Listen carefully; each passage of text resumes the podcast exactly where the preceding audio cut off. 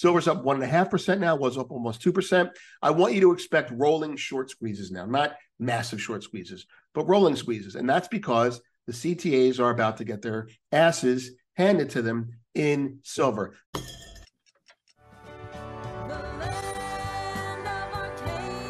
Good morning. I'm Vince Lanci, and this is the Arcadia Economic Silver Fix. It is 9:30 Monday morning, and we will be broadcasting this about 1 p.m. your time. So good afternoon uh, to the Arcadia uh, people, and uh, we're going to talk about three things to prepare you for the week. I think that's the best way to look at it today.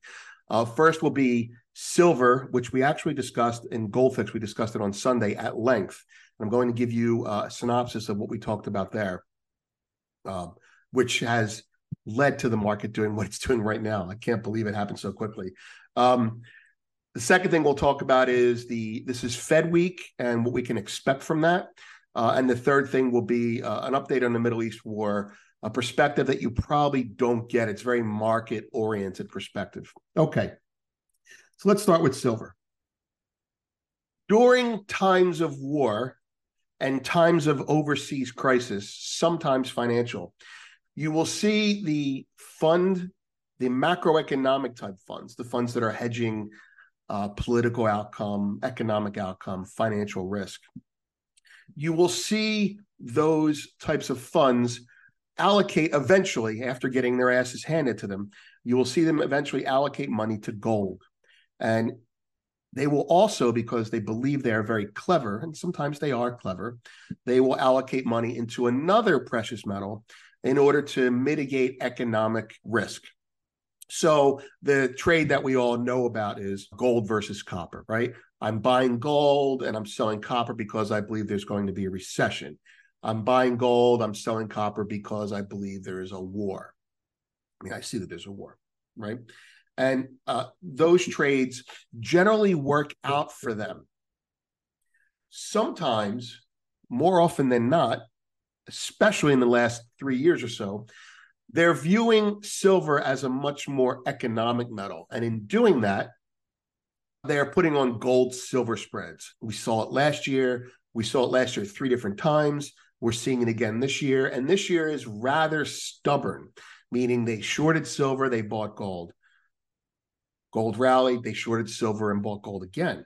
So you have three layers of people getting into this market. What does that mean? Well, it means that they are of the mind that silver is not precious and that it is industrial. And while its industrial use has increased over the years with you know solar and uh, solar panels and silver and EVs and what have you uh, and phones, it hasn't decreased in in in, in investment. It's just increased in industrial. So it's it's an additional demand. And so they buy gold sometimes and they sell silver almost always when they buy gold now and they think that that's a hedge and eventually they lose money now it's hard to it's hard to time when they will lose this money usually i'm pretty good at that this year uh my timing was too good meaning i didn't think it would happen yet uh, but here we are. It's a day later and it's happened. So what are we looking at here? Here's here's some visuals to give you an idea what I'm talking about. This is where it comes from. I'm worried. I'm long stocks, and I'm worried about the economy during this war. And so the CTAs, which are commodity guys, not equity guys, they're not trading equity futures. They're trading commodity futures. And they say, well, let's sell an economic metal, copper, aluminum, zinc, nickel. Look at those red rectangles. It's ridiculous, right? And they've made money doing that, guys. They make money selling copper. They make money selling aluminum, selling nickel. They make money doing that because they sell those things. And even if they don't lose money, they make money because they're long stocks. Then you have another layer of people during a war that'll say, well, not only do we want to sell an economic metal, but we want to buy a precious metal, and that precious metal would be gold because of a war, because of a financial crisis. Now, typically, what these guys do is they'll buy gold and they'll also sell something else. They'll sell copper, right? Predominantly, historically, they'd sell copper. That'll give them the least amount of risk uh, in terms of That'll give them the most separation. Economic, you know, this is purely economic, and this is purely precious. And then they, the smart ones, ignore silver. Uh, but there's a lot of people that aren't smart out there, and those people will sell silver as a hedge for gold. Now, if you look at the histograms again this week, you'll see that leading into the war, before the war, and during the war, the funds, the CTA funds, were actually on the left hand side here, short gold, but they covered, they covered, they had that massive cover on Friday, right? And now the market is up here, and now that they're now they're net long. Let's look at what they did in silver during that time. They were short, right down here, histograms down there, markets there. They covered, they kicked them out again. Who are they? Well, it's the guys that are getting long gold are kicking some silver out. They kick it out. Look at these little jagged edges here. Kick it out, cover, kick it out, cover. Kick. Now the market didn't really hurt them. It was kind of very linear and normal. But on Friday, this came out, and that's a rather steep spike. Now, it's not as big as it was in the beginning, but you shouldn't expect it to get that big, but it's bigger than almost every other one. And given the rally in gold uh, and the increase in gold open interest, I'm telling you, every one of those longs in gold is short silver. All those new longs have shorted silver. And what ends up happening is they sell silver because it works for copper. And here's why they lose so often because it's precious. If I said this before, I'll, I'll say it again. People tend that tend to look at silver as an industrial metal think that it's substituted as an industrial metal for precious. It is not. The demand for the industrial demand for silver is on top of the precious demand. And the precious demand for silver is going up. China is an example of that. They may be pulling silver off the market to put it into solar panels, but they're also pulling silver off the market to invest in it because the people taking delivery of it are involved in the investment game, not just the solar panel game. Anyway, um, what we talked about then was, we talked about yesterday was, it takes time to make silver rally. And frankly, you know, just to go back to this again, this is pretty big. And what I mean by big is it's pretty persistent. They're being stubborn this year. And it seems like the more gold rallies, the more they buy gold and sell silver. So you're going to see during wartime gold rally, silver rally, but not as pronounced as it normally does. And then it'll get to a point, and for some reason they'll get freaked out and they'll cover. They could be freaking out because the end of the year. They could be freaking out because the war is getting worse, et cetera, et cetera. But here you have it. Silver's up one and a half percent now, was up almost two percent. I want you to expect rolling short squeezes now, not massive short squeezes, but rolling squeezes. And that's because the CTAs are about to get their asses handed to them in silver. They should just stick to shorting copper. Silver is historically, we used to call it the devil's metal. And you can understand why if you're a CTA who likes to play short. So that's the first thing. The second thing is the Fed. This is Fed week, right? Okay, what does that mean? What does that mean? I'm going to tell you what it means. Normally, it's more uncertain. So I'm going to give you some certainty. Futures completely believe the Fed will not raise rates on Wednesday. The odds of Fed funds remaining five and a quarter to five percent are 98%. The other 2% is for a cut.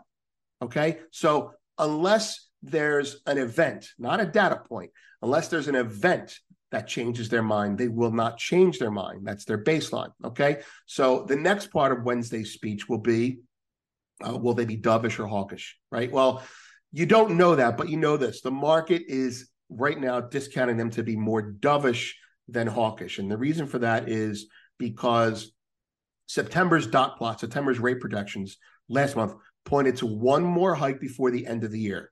Fine. Okay. But the futures market, the, the market that is guessing if they will or will not hike, has saying that there's less than a 20% chance of that actually happening. So the market wants a dovish speech. He gives a dovish speech, the market could the market could rally, the market could stabilize. But if he gives a, a, a hawkish speech, which I don't think he will, but if he gives a hawkish speech, uh, the market will probably take it very poorly. Okay, so as I say there, if Powell talks tough, that would likely be a mistake.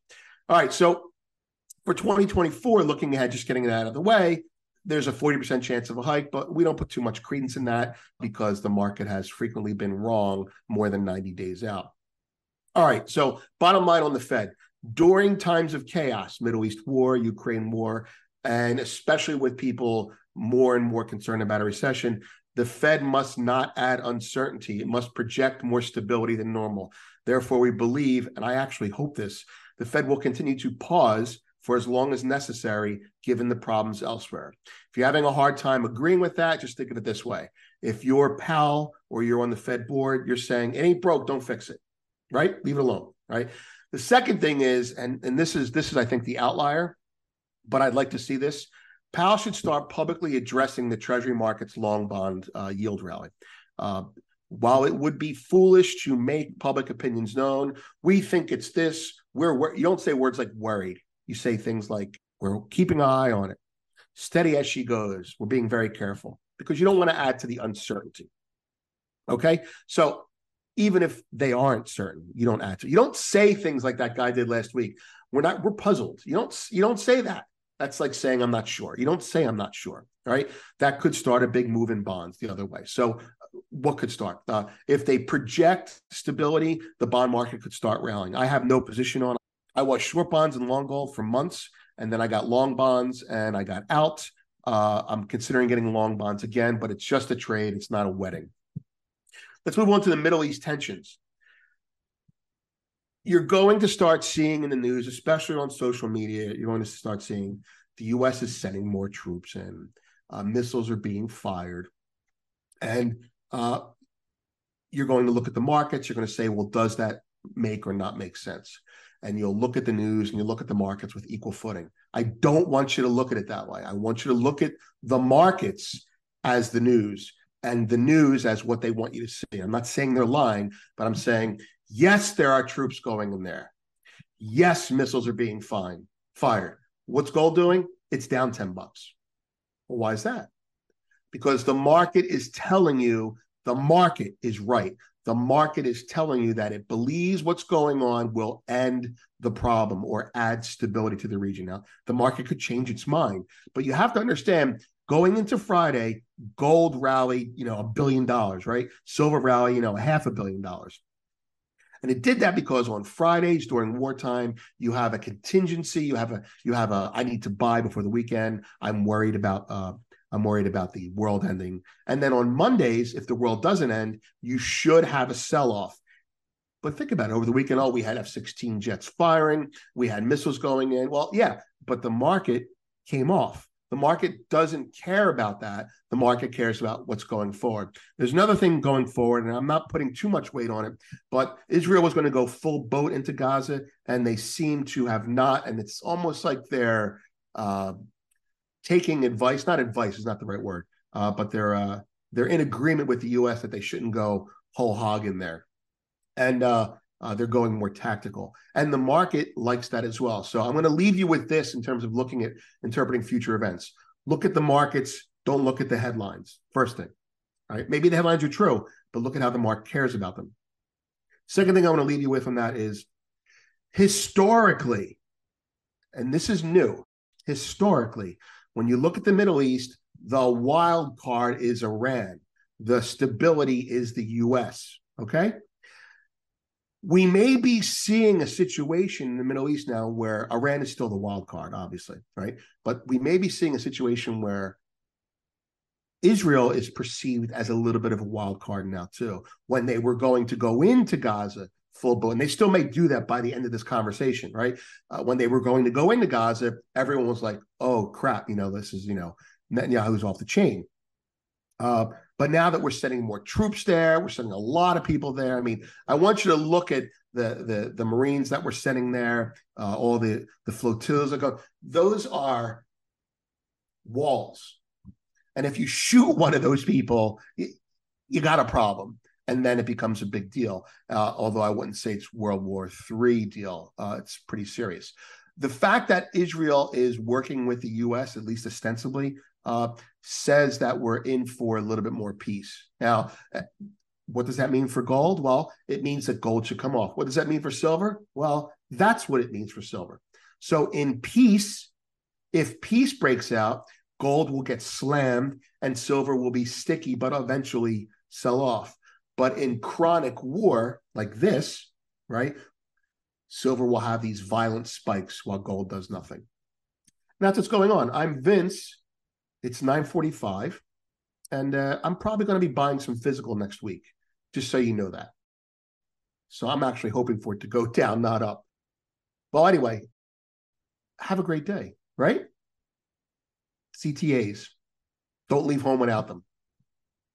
Well, thank you, Vince, as always, for this week's update. Always great to get his insight every Monday as we look at the shifts in the trends and what's happening in gold and silver, especially as we exit the sell season and head towards buy season. So, hope you found that one helpful at home. And before we wrap up, would like to thank First Majestic Silver, who brought us today's show and recently announced that as of the end of their third quarter production numbers, they do remain on track to meet their production guidance of 26.2 to 27.8 million ounces of silver.